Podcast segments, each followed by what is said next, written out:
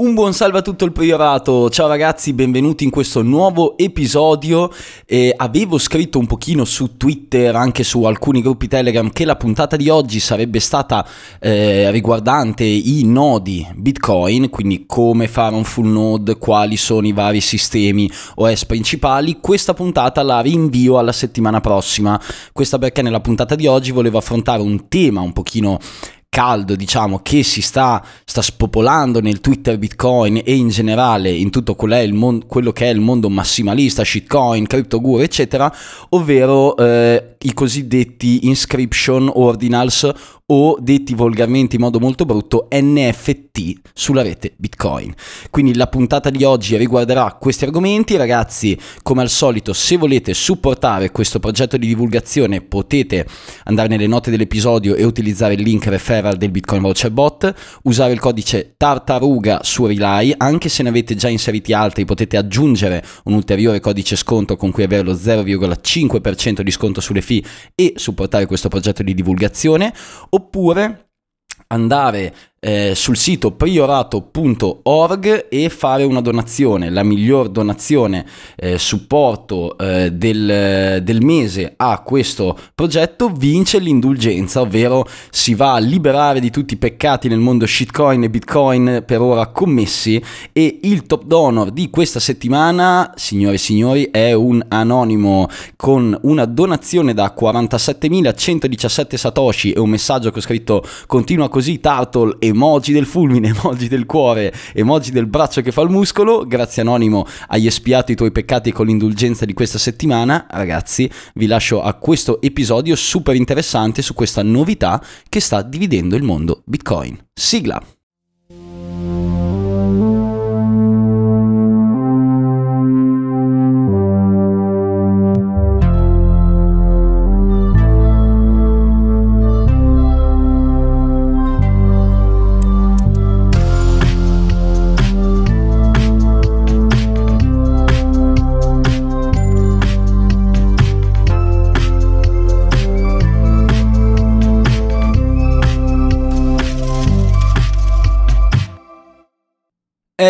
Eccoci qui ragazzi, benvenuti in questo nuovo episodio, quindi tema caldissimo, inscription e ordinal, NFT sulla rete Bitcoin, mondo diviso, opinioni contrastanti, chi è pro, chi è contro, andiamo un attimino a spiegare che cosa sono questi nuovi, eh, questo nuovo progetto nato sulla rete Bitcoin che sta dividendo totalmente la rete. Sappiate che eh, affronterò questo argomento nel modo più oggettivo possibile, poi a un certo punto verso la fine darò anche le mie opinioni personali, quindi cercherò di stare il più oggettivo possibile per poi fare alcune considerazioni che sono totalmente mie, quindi eh, l'obiettivo è farvi insomma capire questo nuovo progetto, questa nuova possibilità sul protocollo Bitcoin, dare una mia opinione in modo che poi eventualmente le persone possano strutturarne una propria.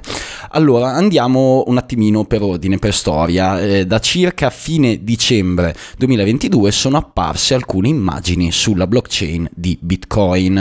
Questo fenomeno è poi spopolato, nello specifico vi porto alcuni dati, non sono sicuro al mille per mille che siano corretti, ma dovrebbero essere più o meno indicativi. Eh, nel mese di dicembre 2022 ci sono state le prime tre inscription, quindi creazione di immagini e file sulla blockchain di Bitcoin. Soltanto poi a gennaio, quindi il mese super, eh, successivo, sono state addirittura 445, nei primi tre giorni di febbraio 1000 dopodiché 1000 soltanto nella giornata del 4 febbraio e nel giorno del 5 se ne sono aggiunti altri 2000. Quindi in tutto si parla di circa 4500 inscription sulla blockchain di Bitcoin ed è un fenomeno che sta esplodendo letteralmente. Cosa sono queste inscription? È un nuovo protocollo eh, creato da un utente che permette di appunto inserire quelli che sono file, immagini all'interno della blockchain di Bitcoin. Ora, dal punto di vista storico e tecnico, questa cosa non è una novità. Da sempre le persone hanno cercato e voluto di inserire immagini, scritte, eh, file all'interno della blockchain di Bitcoin. Questo perché la blockchain è una sorta di, immaginatevi, mega spazio condiviso, rindondato da tutti i nodi della blockchain. Ogni cosa, nodi di Bitcoin, scusate, ogni cosa che viene iscritto su di essa è permanente e indelebile finché almeno due nodi restano online, quindi è un modo sicuro sicuramente iper interessante, eh, almeno dal punto di vista così subito immediato senza rifletterci, per salvare dei file a lungo termine. Ora, eh, come è stato possibile eh, inserire questi file, inizialmente si utilizzavano negli anni addietro di Bitcoin o il campo OP return, che è un campo della transazione apposito per inserire dati aggiuntivi all'interno del blocco e della transazione stessa, eh, oppure erano stati utilizzati i cosiddetti colored coin, quindi delle infrastrutture eh, al di sopra della blockchain di Bitcoin che sfruttavano il campo OP return per creare, tra virgolette, dei, dei coin eh, dai normali eh, diciamo satoshi inviati identificandoli in maniera univoca e poi su dei server esterni eventualmente salvare anche immagini ad essi collegate. Quindi si faceva una sorta di hash del file che si voleva caricare si metteva all'interno dell'OP return e quindi veniva in modo totalmente eh, incorruttibile collegato eh, l'immagine salvata su un server centralizzato alla transazione di Bitcoin. Un'evoluzione però sono appunto questi ordinal che a differenza del passato dove le informazioni venivano storate in parti come l'OP return, eh, questo tipo di tecnologia è stata resa possibile da un aggiornamento eh, anzi diciamo eh, è stata resa possibile dall'aggiornamento Segwit e facilitata dall'aggiornamento Taproot. Perché? Questo perché nello specifico eh, qual è il fatto? Che mettere un OP return è un campo all'interno dell'output della transazione con Segwit all'epoca nella, nella block size war, quando è stato appunto inserito questo tipo di aggiornamento, eh, se volete approfondire eh, diciamo questo, mm, questo, protocollo, questa aggiunta, questa BIP che è stata integrata all'interno di Bitcoin, vi consiglio di andare a riguardare la serie sulla storia di Bitcoin con Giacomo Zucco, dove c'era appunto la, la parte block size war parte 1 e parte 2, lì affrontiamo questo argomento. Con l'aggiunta di Segwit cosa è stato fatto? È stato in poche parole cambiato il blocco rendendolo virtualmente più grande, spostando alcune parti della transazione al di fuori della transazione stessa, mettendole all'interno del witness program. Il witness program è una parte all'interno dell'input della transazione e in questo modo spostando le firme all'interno dell'input ehm, nella parte diciamo esterna alla transazione era stato poi eh, ingrandito il blocco e inserito anche un cosiddetto fee discount, quindi nella parte di witness, quindi nell'input, erano state scontate le fee, quindi tutte le cose iscritte in questa parte specifica della transazione andavano a costare meno a livello di fee una volta che questa veniva creata e spesa. Ora, qual è il problema? Che grazie all'implementazione di Taproot che ha semplicemente reso più facile e semplice per le persone eh, inserire dati all'interno del witness program facendolo diciamo in maniera molto più semplice è stato possibile inserire grazie a Taproot che l'ha semplificato e Segwit che invece lo ha reso possibile delle immagini all'interno del witness program quindi nell'input della transazione questo eh, si differenzia da come venivano fatte in passato queste tipologie di iscrizione sulla blockchain perché si è andato a spostare quello che è il file dall'output della transazione all'input all'interno del witness program. Questo crea anche una sorta di incentivo o sconto malevolo in quanto la persona che va ad inserire l'immagine sulla blockchain mettendola nel witness program grazie a Segwit lo va a fare anche in maniera scontata, quindi pagando molte meno fee rispetto a quelle che dovrebbe normalmente pagare se questa fosse inserita in un'altra parte della transazione. Ora facciamo qualche riflessione eh, riguardo al punto salvare dati sulla blockchain. Questo perché? Perché la blockchain è una sorta di eh, perdonatemi, diciamolo per semplificare, database decentralizzato, rindondato su tantissimi nodi e sicuramente scrivere cose sulla blockchain è una cosa interessante, le persone sono sicuramente attratte da questa cosa, questo perché eh, è una sorta di modo per iscrivere in maniera permanente le cose, ma allo stesso tempo tempo è anche una pessima idea. Questo perché la blockchain è un posto orribile in cui salvare informazioni, in quanto ogni singola cavolata che un umano può scrivere sulla blockchain di Bitcoin viene salvata da ogni nodo della rete in maniera ridondata e quindi occupa spazio su decine di migliaia di computer. Quindi salvare cose sulla blockchain è una pessima idea. Negli anni si sono creati tantissimi protocolli per eh, diciamo lo storing di file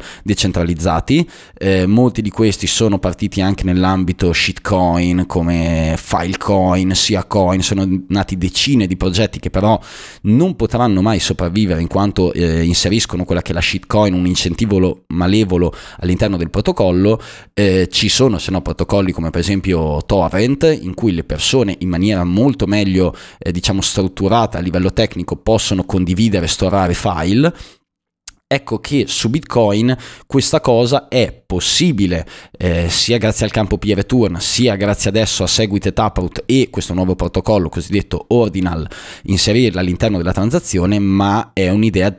tendenzialmente pessima. Questo perché eh, è una sorta di bloatware, peso per tutti i nodi della chain, che quando si devono sincronizzare anche fra eventualmente 50 anni dovranno risalvarsi, riveri- riverificare tutte queste parti aggiuntive che occupano uno spazio sproporzionato rispetto a quella che è una normale transazione di Bitcoin.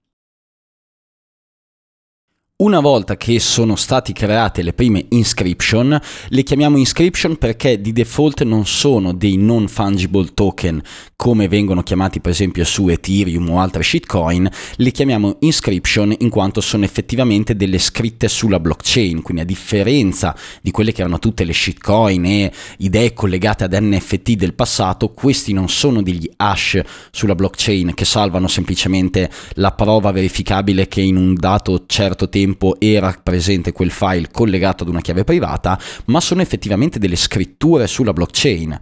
Il protocollo Ordinal nello specifico, a differenza degli NFT, ha reso possibile questo come? In una maniera che in realtà dal punto di vista tecnico molto elegante ma che eh, ha anche dei grossi contro che andremo a trattare un pochino più avanti nella discussione in cui elencheremo tutti i problemi di questa tipologia di implementazione nello specifico come è stato possibile eh, è stato creato questo protocollo chiamato Ordinal che ha reso molto molto semplice eseguire questa procedura anche per un utente non avanzato e l'idea dietro qual è? è Semplicemente noi su Bitcoin non abbiamo una prova deterministico-matematica che collega in modo indissolubile eh, un input e un output, cioè noi anche quando facciamo un coin join noi possiamo andare a provare a collegare input e output analizzando quelle che sono le, la psicologia, il modo in cui gli umani si muovono all'interno di questo mondo, ma non c'è nessuna prova matematica che un input e un output siano collegati. Questo perché quando facciamo una transazione Bitcoin gli input vengono distribuiti distrutti per creare degli output e non c'è nessun link matematico da, da uno all'altro. Nello specifico il protocollo Ordinal cosa ha detto? Ha creato questa regola che invece è totalmente assoluta e deterministica dicendo noi creiamo una sorta di eh, link per riconoscere in maniera indissolubile un Satoshi all'interno di una transazione. Nello specifico decidiamo per esempio che il primo Satoshi di un input e il primo Satoshi di un output sono collegati. In questo modo poi al Satoshi effettivamente in, in output colleghiamo quella che è una sorta di inscription, quindi un file, una scritta, un'immagine, un video, ovviamente che deve comunque sottostare alla dimensione del blocco. Eh, in questo modo noi abbiamo sempre un Satoshi con collegata a questa transazione e questo, e questa, scusate, questo file allegato e questo Satoshi è sempre riconoscibile in quanto viene diciamo tramite questo protocollo riconosciuto come diverso e unico all'interno di un input e un output. Ora, eh, abbiamo detto che appunto queste iscrizioni devono comunque sottostare a quella che è la dimensione del blocco della, della, chain. E allo stesso tempo è anche diciamo tra virgolette nonostante siano un problema in quanto appesantiscono decisamente la chain non è neanche possibile dal punto di vista proprio ideologico cypherpunk e libero dire li banniamo in quanto prima di tutto a mio parere sarebbe comunque sbagliato perché bitcoin è uno strumento totalmente libero e le persone devono poterlo utilizzare utilizzare nel modo eh, diciamo che preferiscono. Allo stesso tempo bannare questa tipologia di cose abbiamo già visto nel passato di Bitcoin che è una pessima idea e non funziona. Già in passato eh, per evitare la gente che spammava nello peer turn delle transazioni, quindi scriveva cose stupide all'interno di transazioni Bitcoin che andavano poi ad appesantire quelli che sono i nodi della blockchain, era stato, si era provato diciamo a rimuovere quello che era il campo OP return. Questo perché in passato, essendo le fee abbastanza basse, la gente aveva cominciato a sviluppare protocolli come Colored Coin che faceva degli NFT su Bitcoin, oppure Tether Omni, che era una stablecoin. La Tether di oggi è nata proprio su Bitcoin in una rete che si chiamava Omni, in cui in poche parole si basava sulla chain di Bitcoin sfruttando proprio il campo OP return per scrivere transazioni. E già in passato si era provato a rimuovere questo campo per ridurre ed eliminare questo problema. Ovviamente eh, sappiamo che il proibizionismo non funziona, le persone tolto il campo peer turn avevano cominciato a scrivere eh, le informazioni al posto che in questa sezione specifica eh, all'interno dei script dei, dei wallet multisig e addirittura quindi il risultato finale è che le persone scrivevano uguale sulla chain di Bitcoin ma in maniera ancora diciamo peggiore dal punto di vista tecnico appesantendo ulteriormente quella che era la blockchain. Quindi abbiamo detto che tra virgolette bannarli renderli non possibili è moralmente sbagliato perché eh, insomma Bitcoin è uno strumento libero sappiamo che vietare le cose non funziona perché se un, uno strumento vuole essere utilizzato dalle persone queste troveranno il modo di utilizzarlo. Non esiste una legge calata dall'alto che funziona realmente, ma allo stesso tempo sono un problema. Questo perché? Perché appesantendo quella che è la blockchain di Bitcoin andiamo poi anche ad affaticare quelli che sono tutti i nodi full node validatori della chain. Questo perché questi si devono scaricare e validare tutte le transazioni della storia di Bitcoin. Alcuni developer come Luke Dashir già in passato anche soltanto con l'implementazione di Segwit erano, si erano proprio mh, diciamo, esposti in maniera molto contraria all'allargamento allargamento del blocco, in quanto rendeva già più pesante la chain eh, e andava già a togliere la possibilità di per esempio creare nodi su quelli che erano dispositivi mobile come telefoni. Questo perché andava ad aumentare la bandwidth, quindi la rete utilizzata, aumentava il costo di validazione, quindi di processore che deve calcolare, validare quella che è la transazione, eccetera. Quindi ci troviamo di fronte a questo nuovo fenomeno che sta, diciamo, un pochino sfuggendo di mano, è una nuova moda passeggera, sta esplodendo, che è sicuramente una soluzione carina e divertente con dietro un protocollo che è anche dal punto di vista tecnico elegante e ben strutturato, ma che allo stesso tempo crea decisamente dei problemi a livello di, eh, diciamo, scalabilità dei nodi, questo perché appesantisce decisamente la blockchain. Il mondo, eh, diciamo Bitcoin, è totalmente diviso a riguardo. Nello specifico, molte persone si esprimono favorevoli verso questo nuovo tipo di aggiornamento, mentre molti developer, diciamo passati, eh, diciamo developer in generale Bitcoin, come per esempio Peter Todd, Luke Dashir, che sono figure nella, nella storia di Bitcoin presenti fin dai primi anni del protocollo, si stanno esprimendo in maniera estremamente contraria riguardo a questa tipologia di eh, appunto protocollo sviluppato sviluppato per appunto inserire dati all'interno della chain. Il punto di vista della moralità è totalmente personale, ognuno può valutare questo problema dal punto di vista che preferisce, come si potrebbe eventualmente rimediare a questo problema, quindi diciamo rendere meno eh, efficiente e costoso cioè rendere meno efficiente e più costoso creare questi tipi di token, si sono create varie idee. Allora, adesso qua do anche una mia opinione a riguardo. Il mio parere è che non è sbagliato, allora, diciamo che non è sbagliato creare queste cose perché dal mio punto di vista gli umani vorranno sempre e comunque eh, scrivere la loro stronzata sulla blockchain. Pochi giorni fa addirittura un grande italiano patriottico ha scritto viva la figa all'interno di una transazione. Come sempre ci facciamo distinguere come essere il popolo più dotto e acculturato del mondo e quindi a mio parere vietarli è tra virgolette difficile e anche sbagliato. Il punto a mio parere è che Segwit come aggiornamento, ovvero l'aumento della dimensione del blocco all'interno della block size war che era stata un pochino una scelta politica per mettere d'accordo le due fazioni che stavano combattendo, è stato diciamo un aggiornamento mh, abbastanza interessante sotto alcuni aspetti, ma che ha introdotto molti problemi. Nello specifico, Segwit è ciò che rende possibile appunto la creazione di questo protocollo eh, in maniera totalmente ehm, semplice e anche economica. Questo perché appunto le fee delle cose inserite nel witness program sono scontate eh, di un quarto, quindi del 75% di sconto nelle informazioni scritte all'interno del witness program. Quindi a mio parere una buona idea per provare a limitare questo diciamo, problema potrebbe essere rimuovere quello che è il discount witness, quindi andare a togliere quello che è lo sconto delle fee eh, inserite all'interno del, del, witness program. Questa cosa era stata inserita per aumentare l'adozione di Segwit all'epoca, andando così anche a chi voleva inserire contratti all'interno della transazione a renderlo non estremamente costoso e anzi a rendere le transazioni molto più eh, diciamo affordable, molto più economiche dal punto di vista delle fee. Ora, quindi una tecnica potrebbe essere, a mio parere, eventualmente per rimuovere questo tipo di features o perlomeno limitarla, togliere quello che era il discount delle fee nel witness program. Questo perché a mio parere è stata una sorta di inflazione totalmente calata dall'alto all'interno del blocco di Bitcoin. Questo perché? Perché è stata una decisione che, presa dall'alto per mettere d'accordo due fazioni, è andata a ingrandire quello che è il blocco della chain di Bitcoin, andando così ad inflazionare quella che era un asset estremamente scarso, ovvero lo spazio sui nodi della blockchain, andando così a rendere ancora più economico scrivere tra virgolette strong stronzate sulla chain in maniera ridondata e permanente. Quindi il mio problema non è che, mm, a mio parere, non è che le persone possano scrivere sulla blockchain di Bitcoin. Il problema, a mio parere, è che questo sia totalmente economico e facile da fare. Questo perché, appunto, per colpa di Segwit, un asset scarso come lo spazio è stato inflazionato. Inoltre,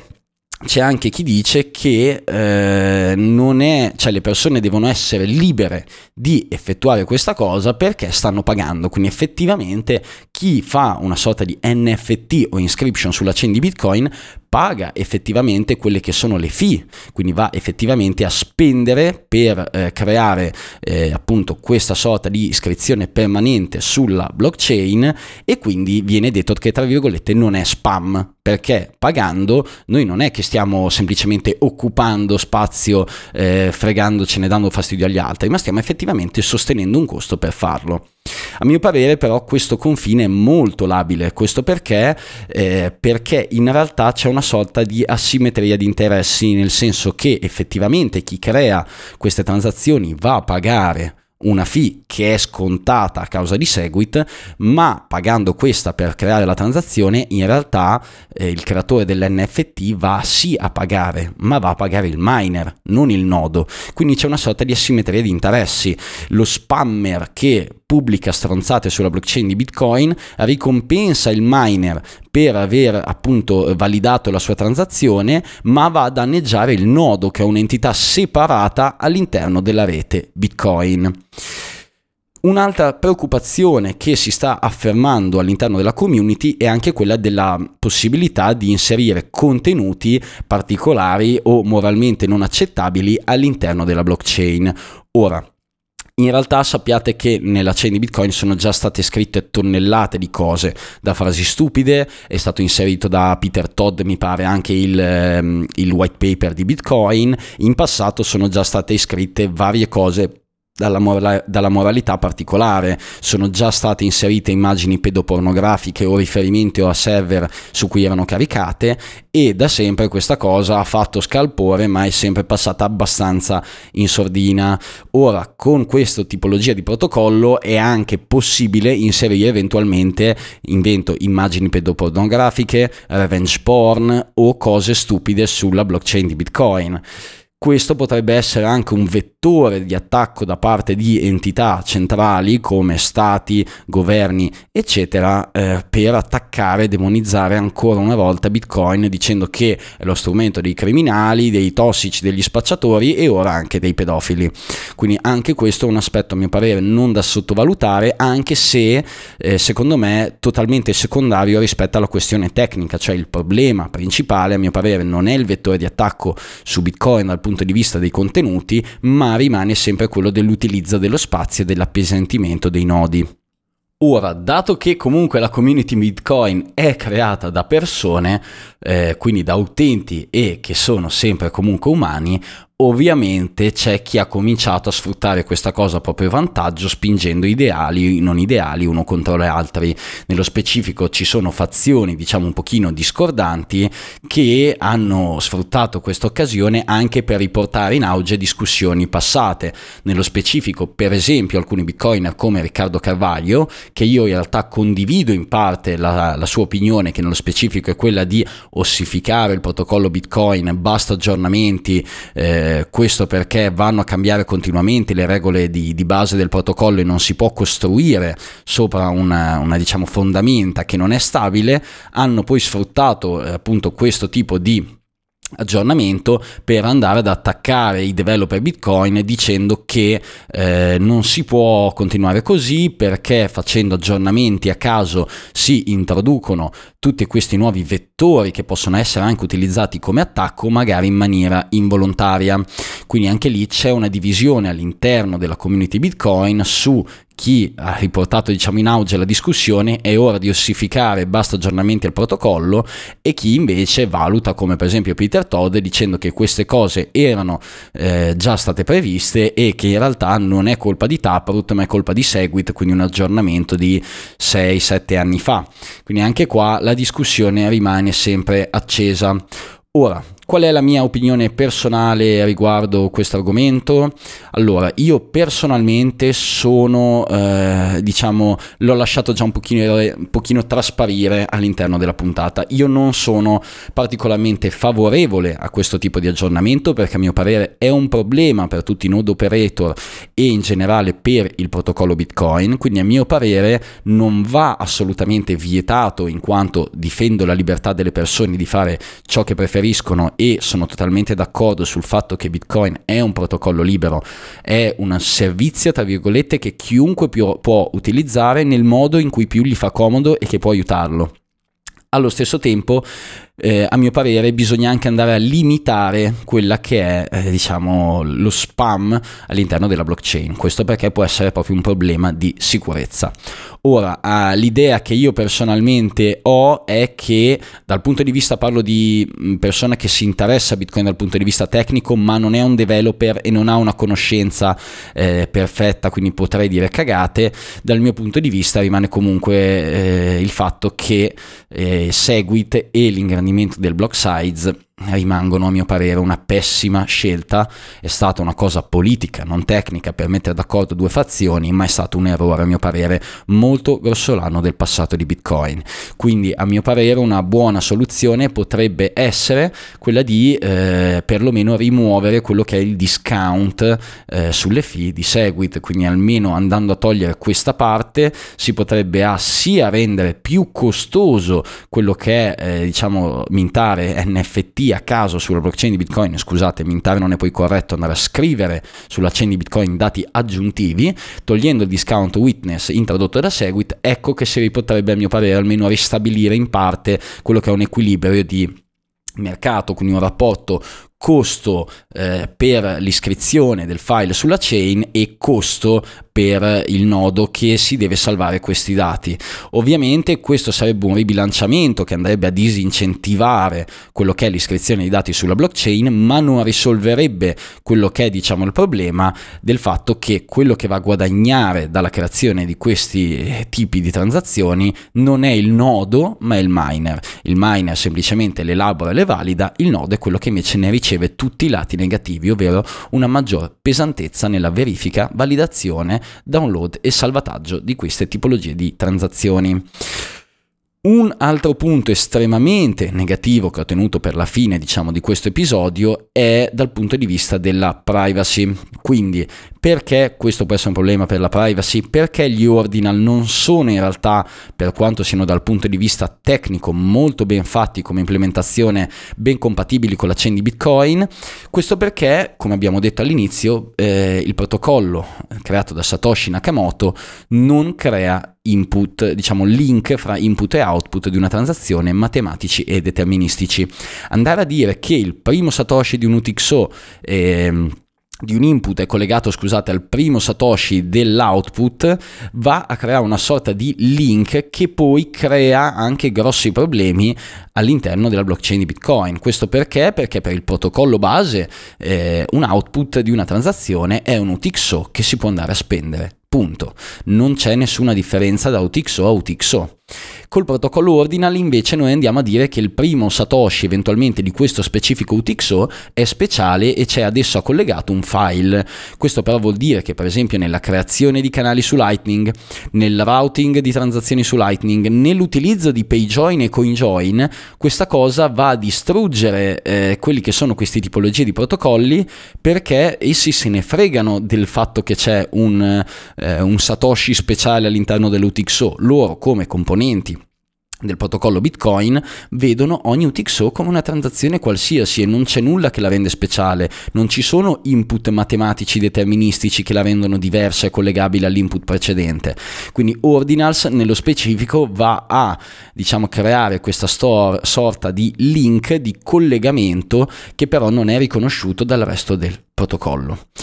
Quindi ragazzi, questo qua è stato un pochino una sorta di riassunto di questa nuova moda esplosa all'interno del mondo Bitcoin e della community Twitter riguardante questo protocollo. Rimarranno, non rimarranno, moriranno, intaseranno tutta la chain di Bitcoin e distruggeranno la sua sicurezza? Non lo sappiamo, quindi dobbiamo semplicemente andare a seguire quelli che sono gli sviluppi di questo protocollo nuovo chiamato Ordinal. Se porterà alla distruzione dello sconto Segwit, eh, sconto Witness o di Segwit, eh, lo vedremo. Personalmente dubito che questa sia una scelta accettabile dal punto di vista della community, in quanto è già stato una decisione questione molto combattuta nel passato, quindi è altamente improbabile che si vada ad annullare questo precedente soft fork di Bitcoin per eh, andare a limitare questo problema, anche se io sono un grande fan di CISA, quindi Cross Input Signature Aggregation, che è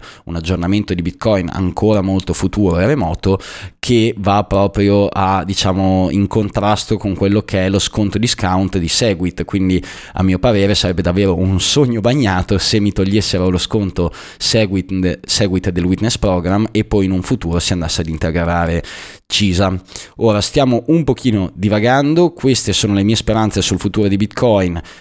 Eh, oggi abbiamo trattato di quelli che sono gli ordinal e l'inscription sulla chain di Bitcoin. Come andrà a finire lo vedremo, per scoprirlo dovete rimanere sintonizzati su questo podcast. Ragazzi, se siete arrivati fino alla fine, un grazie di cuore, ricordatevi di lasciare una recensione su quello che è Spotify o su Apple Podcast su cui siamo finalmente sbarcati dopo mesi di lotta contro il KYC di Apple. Ragazzi, una buona serata e mi raccomando non postate dick pic sulla chain di Bitcoin. Fate i bravi, buona serata.